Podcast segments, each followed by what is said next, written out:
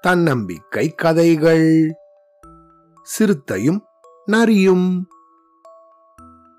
கேரளாவுல குமுளி அப்படின்னு ஒரு ஊர் இருக்கு. இந்த ஊரை சுத்தி பயங்கரமான காட்டு பகுதி.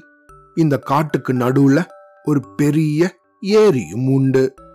இந்த காட்டுலயோ யானை சிறுத்தை சிங்கம் அப்படின்னு பல வன விலங்குகள் இருக்கும். இதுல ஒரு நரியும் ஒரு சிறுத்தையும் கூட வாழ்ந்துட்டு வந்துச்சுங்க. இந்த ரெண்டு மிருகமும் ஒன்னாவே எப்பையும் வேட்டையாடும் ஒன்னாவே சாப்பிடும். இப்படியே இதுங்க ரெண்டும் நல்லா சந்தோஷமா வாழ்ந்துட்டு வந்துச்சுங்க. இப்படி இருந்த சமயத்துல ஒரு நாள் இந்த சிறுத்தை அந்த நரிய பார்த்து ஏ நரியே இங்க பாத்தியா? இந்த காட்டுல இருக்கிற விலங்குகளை விட என்னோட உடம்புல இருக்க இந்த புள்ளிகள் எவ்வளவு அழகா இருக்கு அப்படின்னு சொல்லுச்சு. இத கேட்ட இந்த நரியோ ஆமா சிறுத்தை அண்ணன் உங்களோட தோல்ல இருக்கிற இந்த புள்ளிகள் ரொம்ப அழகா இருக்கு அப்படின்னு சொல்லுச்சு. இப்படி இந்த நரி சொன்னதும் இந்த சிறுத்தை நரியோட அழகான வாழை பார்த்துச்சு. அதை பார்த்துட்டு ஏ நரியே உன்னோட வால் கூட ரொம்ப அழகா இருக்கு. அத பத்தி நீ ஏன் எப்பயும் பேச மாட்டேங்கிற? அப்படின்னு கேட்டுச்சு. அதுக்கு இந்த நரியோ?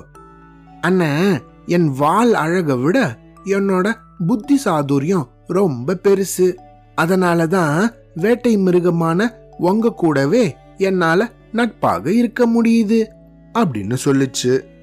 இத கேட்ட இந்த சிறுத்தையோ அழகுக்கும் புத்திசாலித்தனத்துக்கும் என்ன சம்பந்தம்?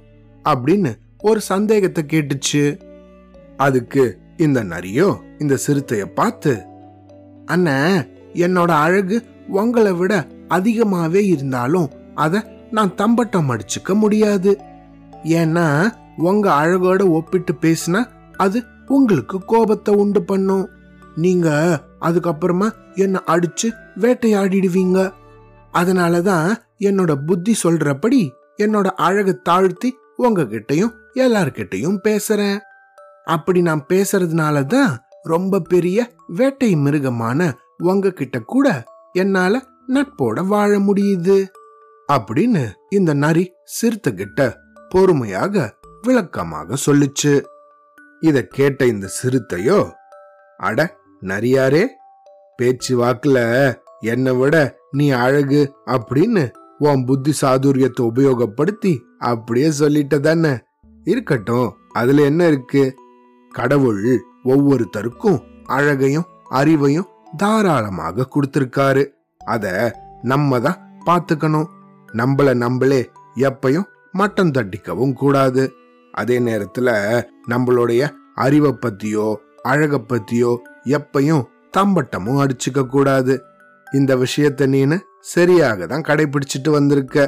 அதே நேரத்துல எனக்கும் நீ நல்ல ஒரு புத்தி புகட்டினதுக்காக உனக்கு மிக்க நன்றி அப்படின்னு சொல்லிட்டு இந்த ரெண்டு விலங்குகளும் காட்டுக்குள்ள போயிடுச்சுங்க. இந்த கதையிலிருந்து நம்ம என்ன தெரிஞ்சுக்கணும்? தன்னுடைய பலம் அறிந்தவர்களுக்கு தோல்விகள் அப்படிங்கறதே கிடையாது. சரியா? அவ்வளோதான்.